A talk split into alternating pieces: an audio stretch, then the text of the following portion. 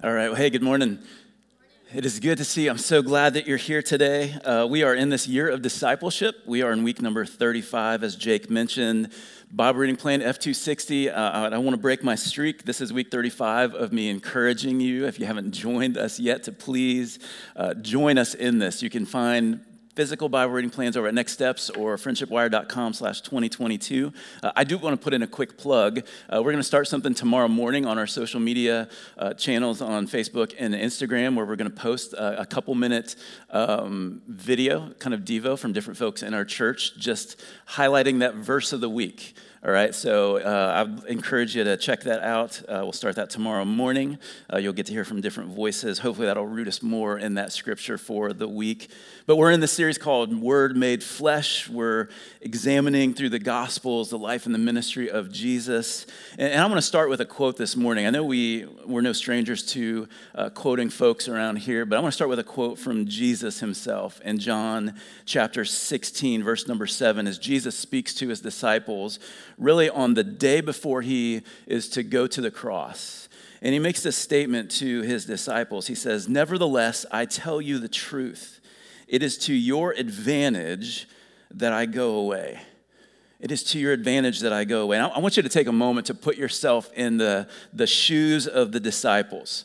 So Jesus has been with you for three years in the flesh, right by your side. And he's been teaching you, he's been leading you, he's been pointing you in the right direction, he's been coming to your rescue, right? Pulling you out all your messes. And, and this is just uh, hypothesizing on my, on my part, but I imagine there's probably some healing going on too. You know, like Jesus is healing the, the multitudes. And if you're traveling with Jesus, I, I can imagine just being like, Jesus, I got a headache. Can you do something?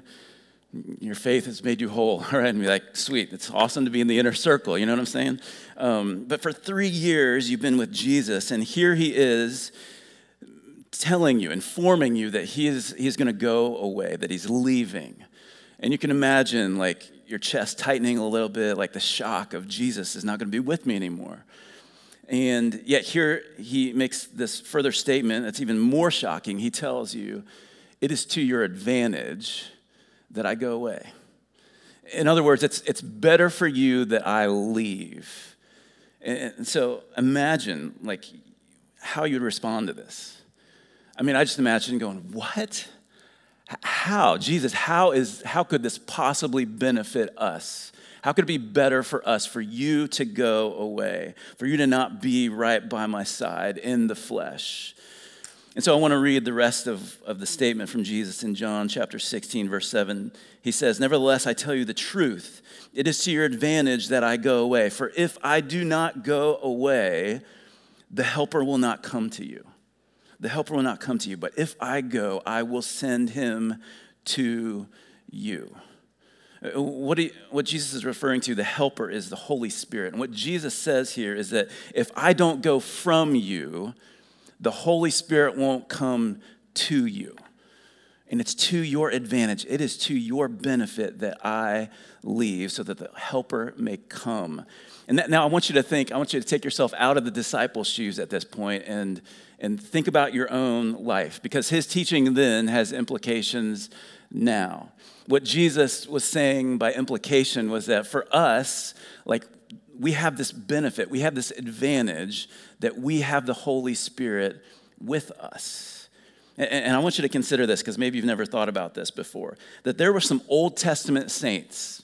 All right, think of them down through the ages Abraham and Moses and David and Samuel and all these, these uh, Ruth and Esther and all of these greats of the faith who didn't have what we get to have today and that's the Holy Spirit, the permanent indwelling of the Holy Spirit. God would, through His Holy Spirit, move upon and, and in and through people in the Old Testament, but we have an advantage. We have the benefit of having the Holy Spirit with us today. And so the title of today's sermon is The Most Misunderstood Person of the Trinity the most misunderstood person of the Trinity. We're talking about the Holy Spirit.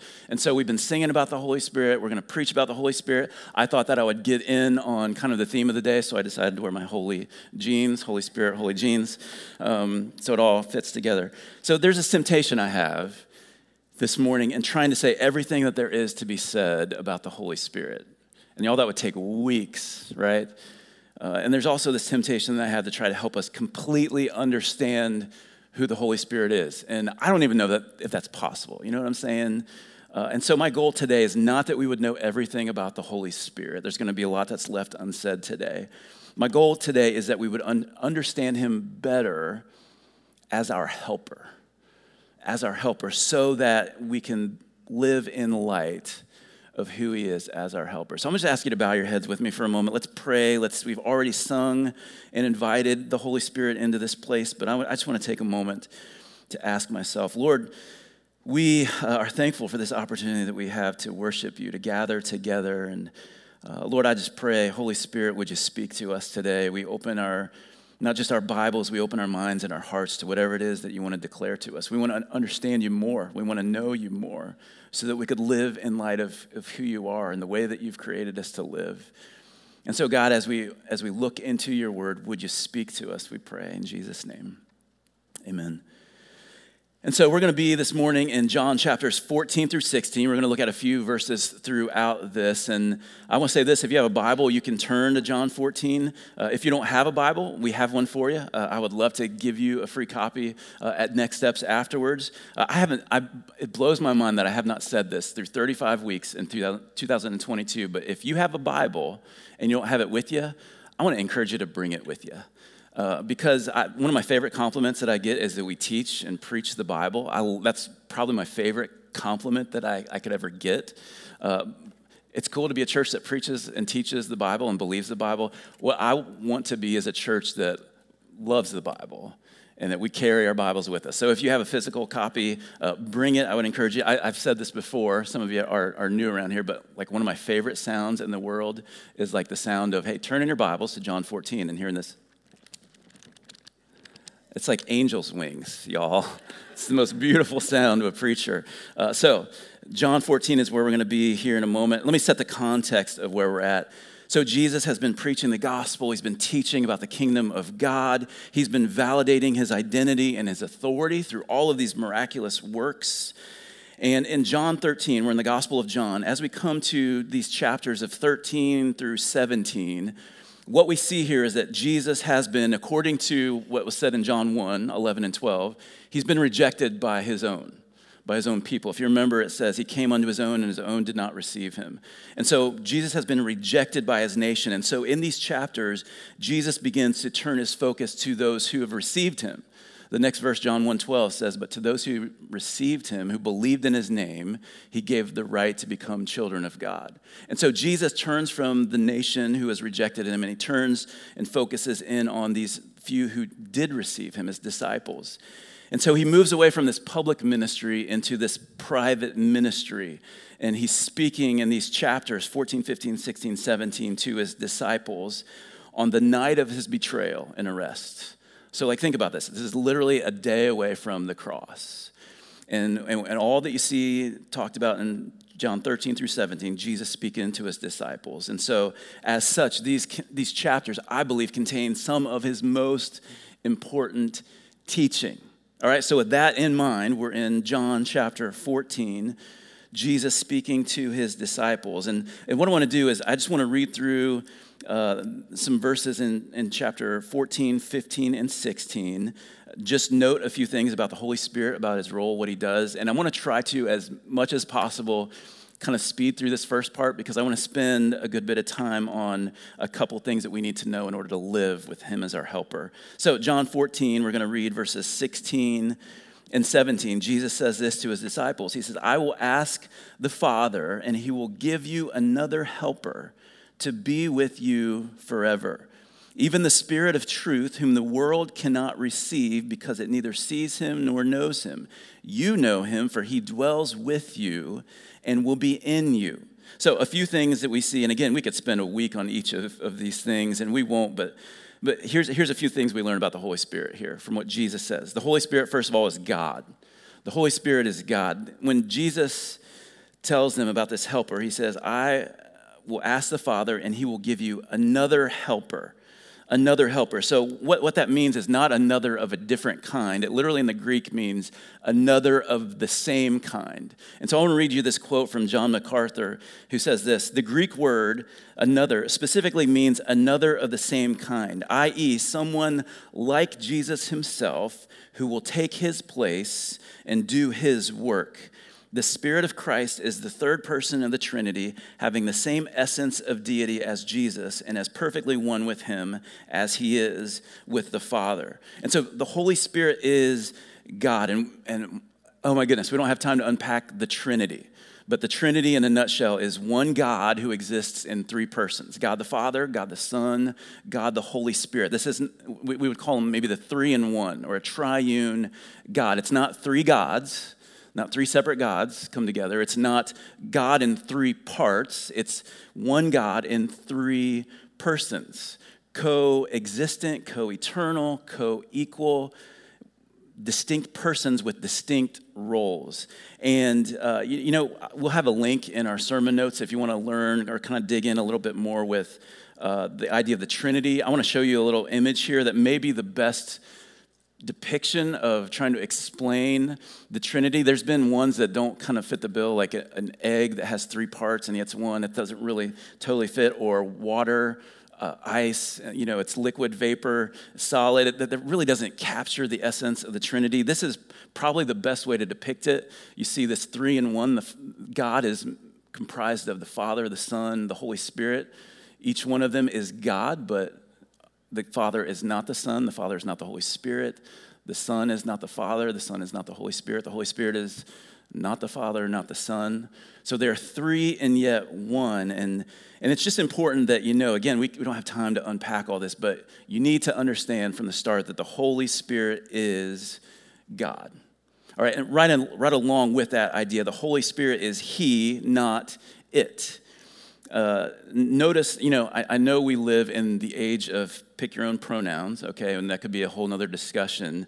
Uh, but the pronouns are very important here. When you go back and look at what Jesus said, he said, verse 17, the Spirit of truth, whom the world cannot receive because it neither knows him nor uh, neither sees him nor knows him you know him for he dwells with you it doesn't say you, you don't know it or it is going to come. It is He.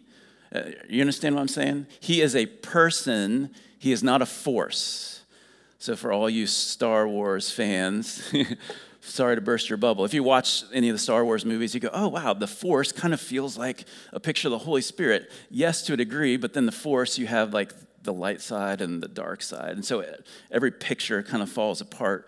But he is a person, not a force. He's not this energy or this force that's out in the universe. He is a, a person. And so this is important. Have, have y'all ever called someone else's baby an it? Have you ever done that? What are you going to name it? Eh, not cool. You know what I'm saying? Very insensitive. And I, am sure I did it way more than I remember before I became a, a dad. You know, what are you going to name it? it? It's a person it's a child, all right? And, and so we kind of, you know, we, we do the same thing with the Holy Spirit when we refer to Him as an it. We depersonalize who He is. He is a person. He is God. He is a person. Uh, here's a third thing that we kind of learned from even these few verses the Holy Spirit will indwell you. The thing that he says here is he says, You know him, for he dwells with you and will be in you. So, this is a pretty remarkable thing because in the Old Testament, this is not how the Holy Spirit functioned. The Holy Spirit would sometimes come in and indwell somebody or, or come over someone, anoint someone with power, but it was always a temporary thing. He, he would kind of come and go. It was kind of like somebody coming over to your house, hanging out for a while, enjoying a meal, but then, you know, they would go home at some point. Uh, but now, in the New Testament, since, since the coming of the Holy Spirit after Jesus left, the Holy Spirit indwells you. It, it, it's a permanent indwelling. So when we put our faith in Christ, at the moment of salvation, the Holy Spirit comes inside of us and takes up residency there. We become his permanent dwelling place. I, I love this statement. In the Old Testament, God created a temple for his people. In the New Testament, God created a people to be his temple. In the Old Testament, he created a temple for his people. In the New Testament, his people, we become the temple. And we won't go there, but 1 Corinthians 6, 2 Corinthians 6 talk about this idea that when we put our faith in Jesus, we become his dwelling place. We become a temple of the Holy Spirit. So Jesus kind of is, is, is briefly just laying out this idea. He's going to be with you and in you, He will indwell you. And again, this is one of those advantages that we have that no one in the Old Testament ever had. David, even a man after God's own heart, he never had the Holy Spirit permanently indwelling him. And that's why, you know, there's this prayer he makes in Psalm 51 that can be kind of confusing to us. But David, as he's confessing his sin to God about his, his, uh, his, his affair with Bathsheba, he comes to this place where he prays to God. He says, God, cast me not away from your presence and take not your Holy Spirit from me. And that was a, a totally appropriate prayer for him to pray that God's hand, his spirit was upon him. And so his fear in all of his sin, as he comes to God, he says, God, don't take your Holy Spirit away from me. Because there was the possibility that God would remove his Holy Spirit from him. But that's not an appropriate prayer for us to pray today if you know Jesus. He comes uh, to stay, he moves in, and he will never move out. That sounds like a bad college roommate or an adult child, but when it's the God of the universe, man, it's an incredible truth. He comes to indwell you. All right, so let's move on down a couple verses. John 14, verses 25 and 26. Here, here again, Jesus speaking further about this helper. These things I have spoken to you while I'm still with you. But the Helper, the Holy Spirit, whom the Father will send in my name, he will teach you all things and bring to your remembrance all that I have said to you. And so, what we see here, and we also see it reiterated in, in a couple chapters in chapter 16, the Holy Spirit will teach you and guide you into all truth. He, so, for the disciples, they're like, Jesus, you've been our teacher. You've been teaching us all these spiritual truth, tr- truths, and now you're going away. And Jesus says, he will, he will teach you. He will bring into your remembrance, he will remind you of all the stuff I've already taught you. In chapter 16, we'll see in verse number 13 that he is going to be the one who guides you into all truth. He's going to be your teacher. He's going to be the one who teaches you spiritual things. It's not your heart, it's not the world, it's my spirit in you. He's going to guide you into all truth. And so that's important to know. Uh, dropping down to chapter 15. I told you I'm just going to try to rapid fire through this, all right? Chapter 15, verses 26 and 27. Again, Jesus, speaking of this helper, he says, When the helper comes, whom I will send to you from the Father, the Spirit of truth. And again, he, he just told us he's going to be the one who teaches you truth. And this is why over and over and over, Jesus in these chapters calls him the Spirit of truth. He's not just a spirit of emotion or feelings, he is the Spirit of truth who's going to teach you the truth. And he says that when he comes, the Spirit of truth who proceeds from the Father, he will bear witness about me. And you also will bear witness because you have been with me from the beginning. And so, what Jesus is, is telling them here is that the Holy Spirit will uh, actually, you know what? Um, let, us continue. I'm going to read down into chapter 16 uh, before I go there. It's chapter 16, verse number 5, just a few verses further. Jesus says, I did not say these things to you from the beginning because I was with you. But now I am going to him who sent me, and none of you asks me, Where are you going? But because I have said these things to you, sorrow has filled your heart. Nevertheless, I tell you the truth. It is to your advantage that I go away. For if I do not go away, the Helper will not come to you. But if I go, I will send him to you. And when he comes, the Spirit of truth, he will convict the world concerning sin and righteousness and judgment concerning sin because they do not believe in me, concerning righteousness because I go to the Father and you will see me no longer, concerning judgment because the ruler of this world is judged. Verse 12 I still have many things to say to you, but you cannot bear them now. When the Spirit of truth comes, he will guide you into all the truth, for he will not speak on his own authority, but whatever he hears, he will speak, and he will declare to you the things that are to come. He will glorify me, for he will take what is mine and declare it to you. And that all that the Father has is mine. Therefore, I said that he will take what is mine and declare it to you. So, a few things that, that we see here from Jesus speaking to his disciples is that the Holy Spirit will glorify Christ, not himself. The Holy Spirit will glorify Christ, not himself. In verse 14, he said, He will glorify me. So, the job of the Holy Spirit, the ministry of the Holy Spirit is to point to Jesus. It's to draw attention to Jesus, not to himself. And the reason this is so important is because, you know, all different kinds of churches teach different things, right? And there's some churches that I would say overemphasize the person of the Holy Spirit. They would major on and focus on uh, the ministry of the Holy Spirit, the manifestations of the Spirit, the, the gifts of the Holy Spirit. And those are important things, but I would say they overemphasize those. While on the other end of the spectrum, and this would typically be in our tribe, Baptist churches would tend to underemphasize, right? Or sometimes even ignore or neglect the Holy Spirit in a, in a response or reaction to those who overemphasize him. And so they would kind of like remove the Holy Spirit altogether. I've heard it said that, like, growing up in a Baptist church, we believe in the Father, the Son, and the Holy Bible, uh, not the Holy Spirit or the Holy Ghost, right? But, but this overemphasis, um, it's this tending to, to put so much focus on the Holy Spirit and, I, and we just need to see what Jesus says is the role of the Holy Spirit. The Holy Spirit's role is not to draw attention to himself, it's to point to Christ. He will glorify me. It's like a spotlight. A spotlight doesn't exist to shine light on itself, but on another, right? It's, it's like John the Baptist in John 1 when he said, I am not the Christ. Behold, the Lamb of God.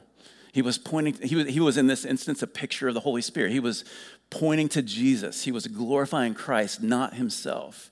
And so the Holy Spirit's role is to draw attention to Jesus. And another thing that we see here is the Holy Spirit, he says he will empower you to bear witness to the truth. He's going to empower you to bear witness to the truth. So, one of the things he says at the end of verse 15 is, that he will bear witness about me. Again, this kind of plays off that idea that he's going to glorify, he's going to witness or point to me. And he says, and you also will bear witness. So it's the Holy Spirit, but he, you're going to do it too. He's going to empower you to do this work of proclaiming the gospel, of pointing to Jesus. He will empower you to bear witness. And there's one other thing here I want to see that he says in John 16 is the Holy Spirit will convict of sin and of righteousness and of judgment. He will convict of sin. In other words, He's the one who helps us to understand that we're sinners. He is the one that convicts us of righteousness, the righteousness of Christ, the righteousness of God, that we don't meet that standard of His holiness. The Holy Spirit is the one who convicts us of judgment, judgment to come that because of our standing before God, because we fall woefully short of His holiness, because of our sinfulness, that there is a judgment that is coming. And so His Holy Spirit, I love this, He, he not only reveals the truth to us, but He brings conviction to our hearts that leads to repentance. Repentance, repentance is just this this changing our mind that leads to a change of our action. He helps us to understand our sinfulness his righteousness and judgment to come. And he, he gives us this opportunity to, to receive conviction that leads to repentance, just turning from our sin. The Holy Spirit is the one who does all of this incredible work. So, in light of all those things, and again, many more things that the Holy Spirit does, uh, this is what Jesus is teaching here. And I want to focus for the, the, the, remainder of our time together on two things we need to understand about the Spirit as our helper.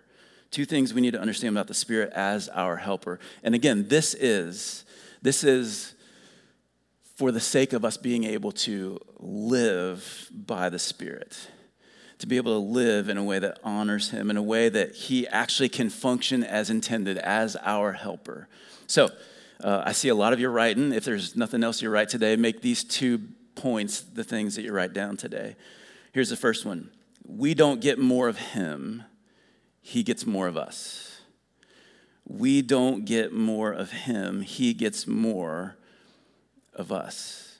So, I don't want you to raise your hand. I don't want to out yourself. Um, but let me ask you a question Have you ever prayed this prayer or heard this prayed?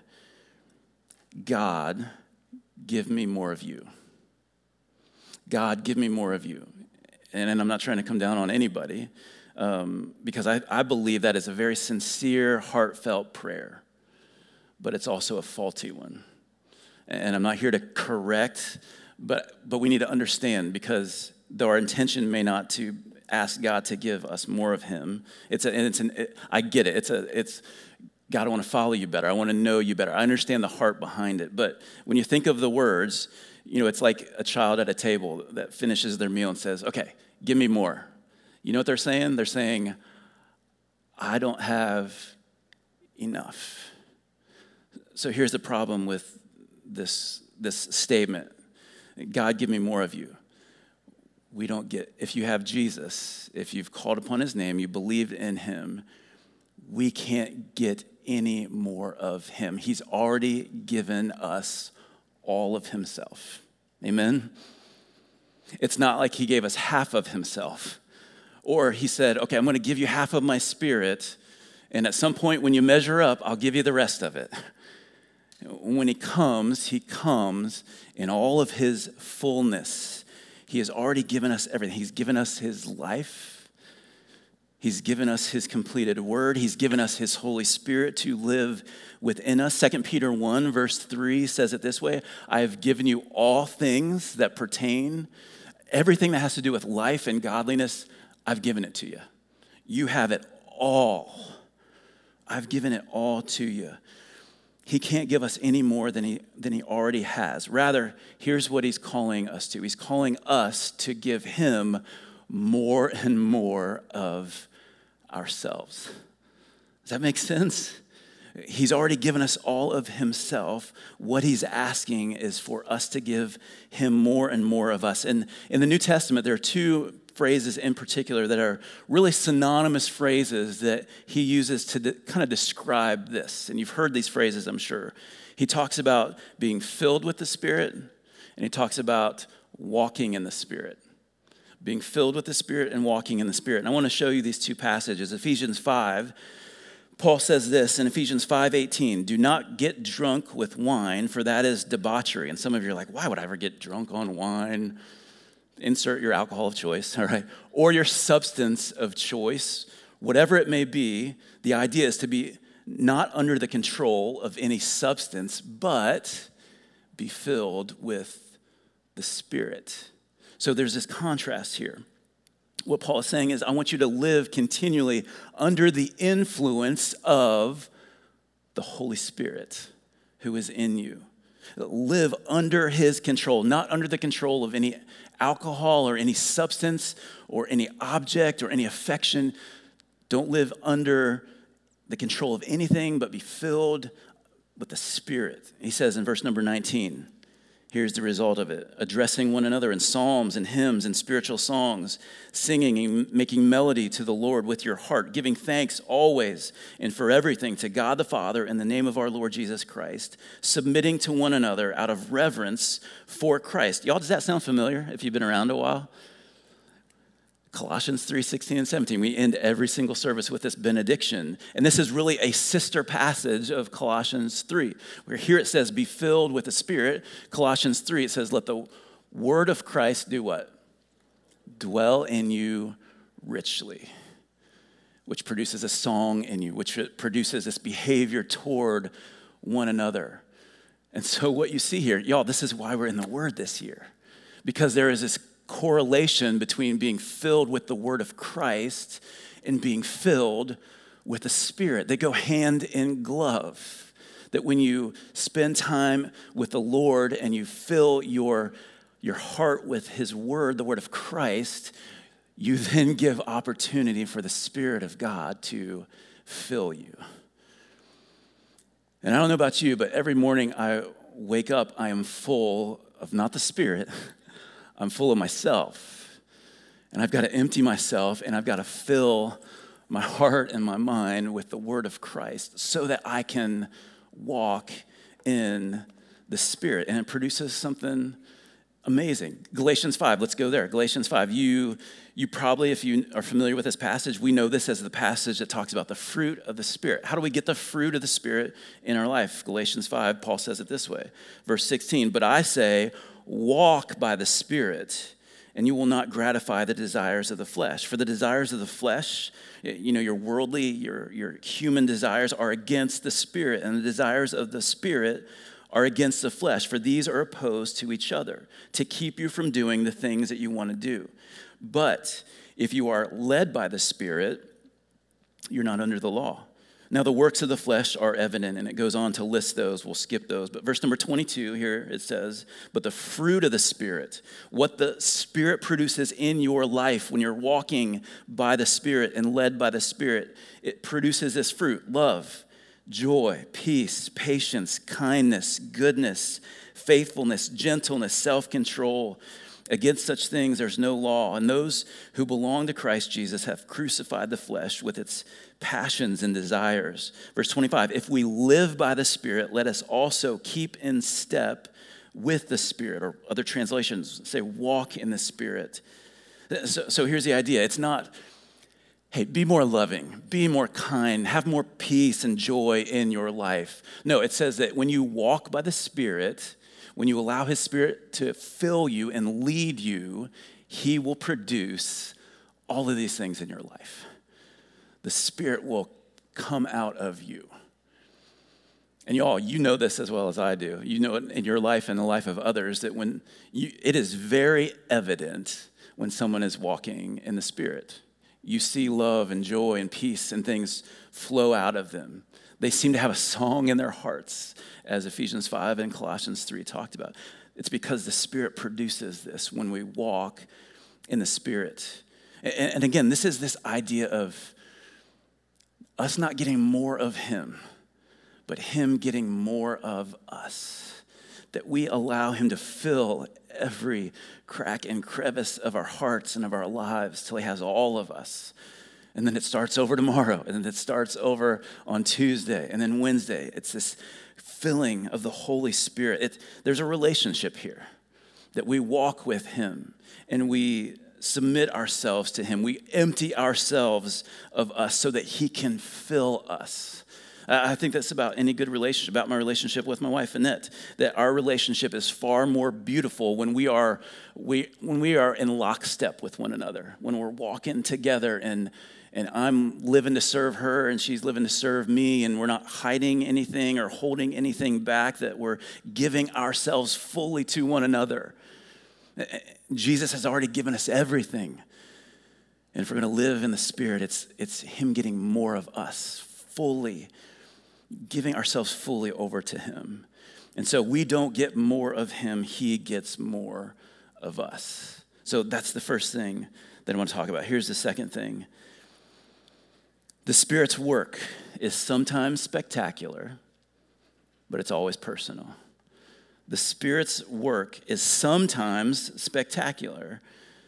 That's hard to say as a Baptist. I'm just kidding. Uh, he does spectacular things, but he's always personal. here's the misconception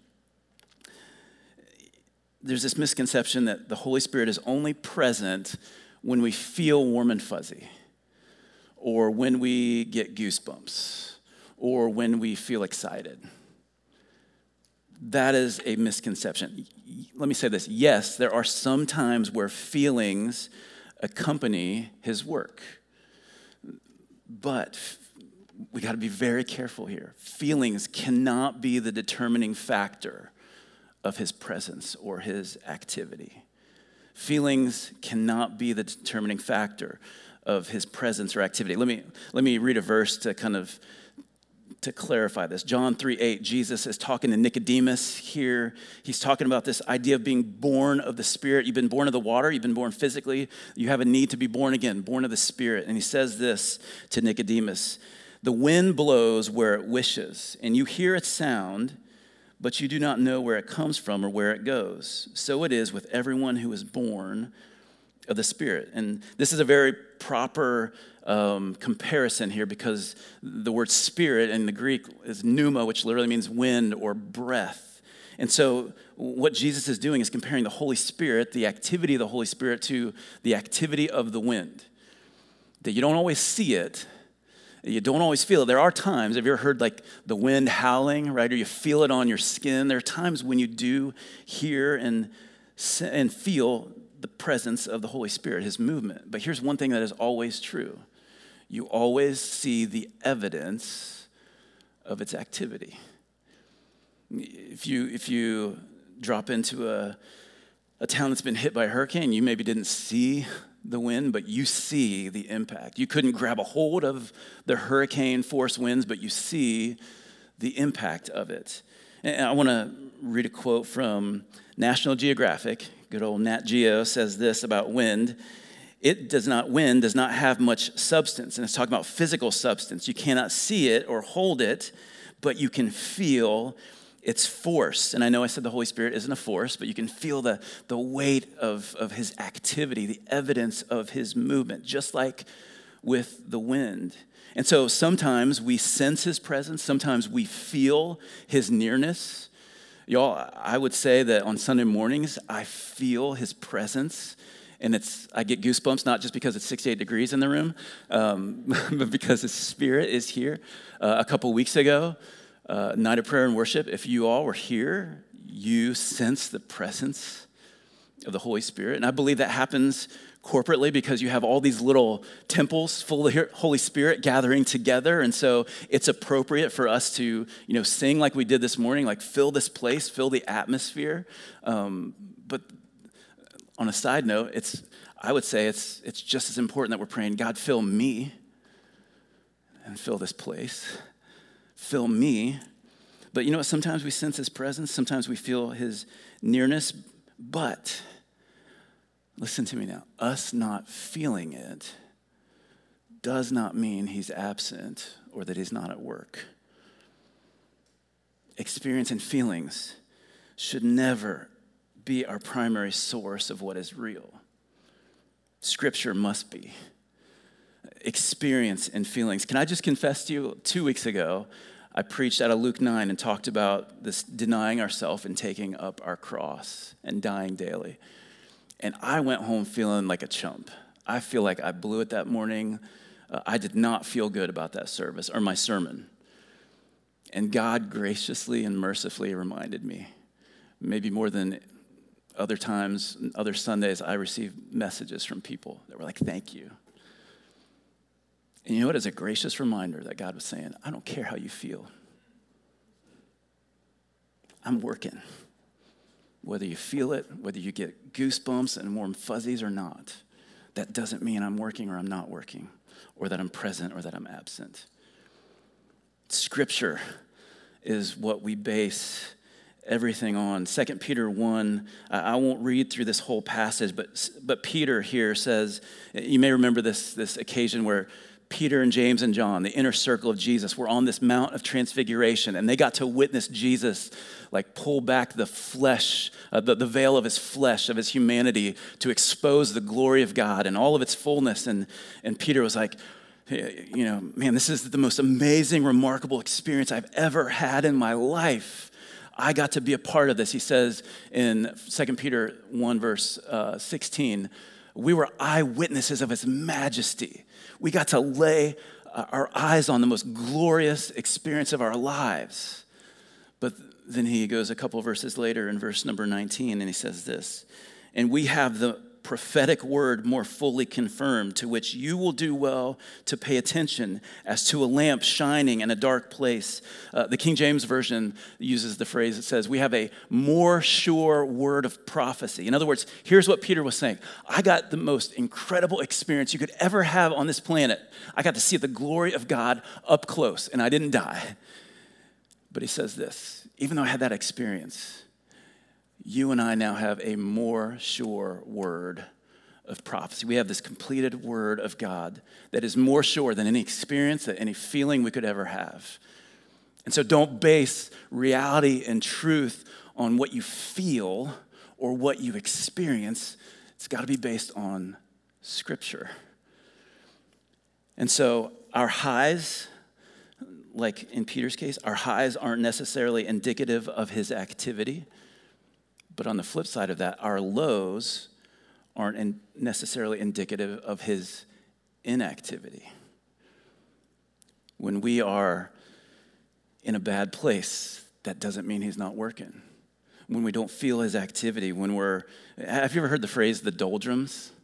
Have, have you all ever heard that? Anybody? That's an old phrase. I want to, so I want to point you back to National Geographic. This is just something fun that I uncovered that I thought was very, really interesting that applied.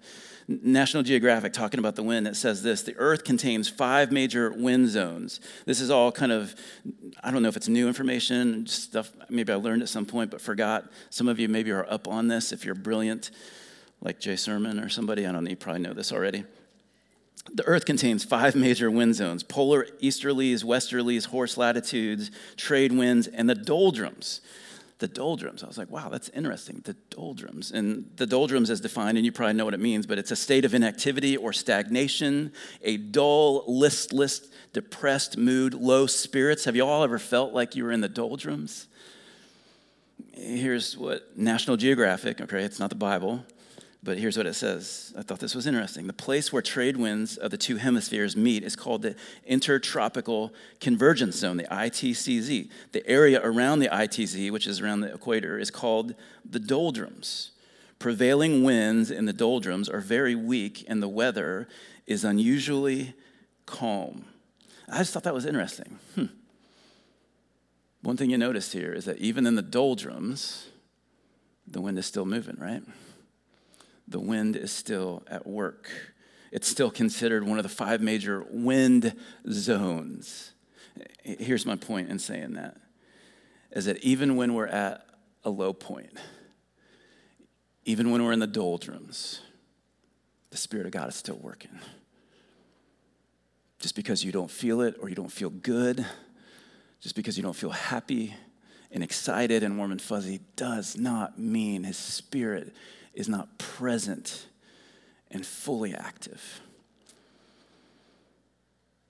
So, his work, sometimes spectacular, always personal. All right, let's turn a corner and wind this down. I want to just go back again to John 16, verse 7 that verse one more time here when Jesus says, Nevertheless, I tell you the truth, it is to your advantage that I go away. For if I do not go away, the helper will not come to you. That, that word helper, in other translations, it's translated as comforter or counselor, advocate, all incredible descriptions of, of what the Holy Spirit does. But this Greek word, uh, I, I, do want to pull a Jay Sermon on you. I've got a Greek word for you. I already have one earlier when I talked about. Uh, yeah, pneuma.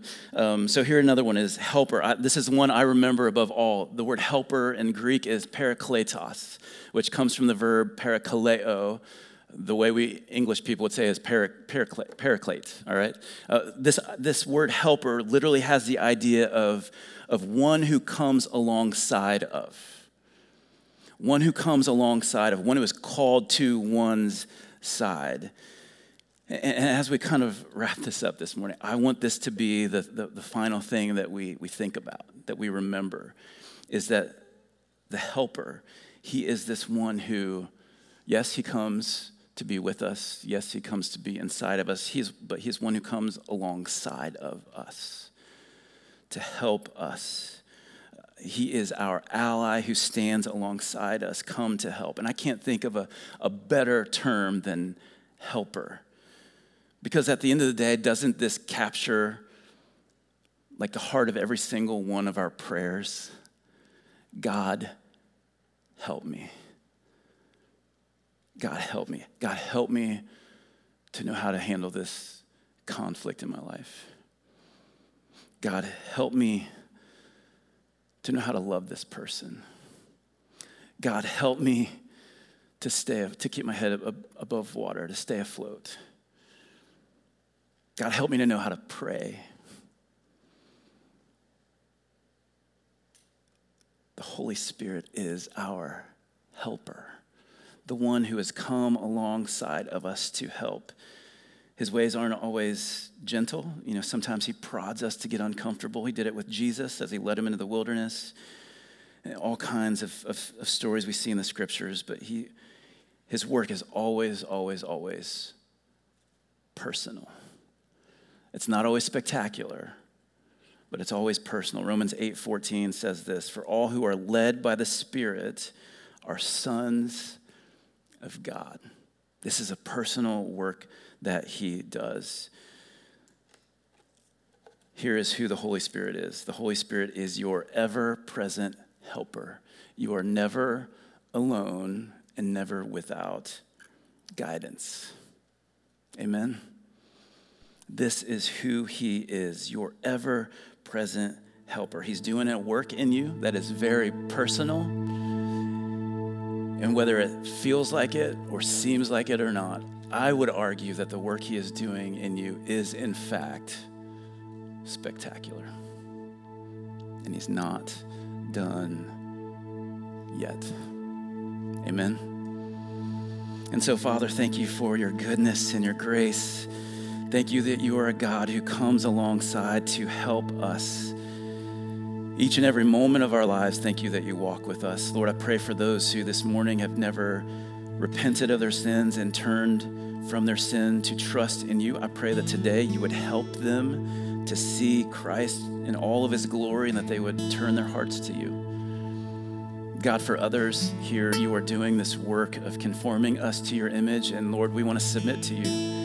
We want to be filled with your spirit. We want to walk by the spirit so that the fruit of the spirit would flow out of our life. And so, God, help us to trust you. Would you, this week, would you today have more and more and more of us because you deserve that? In Jesus' name we pray.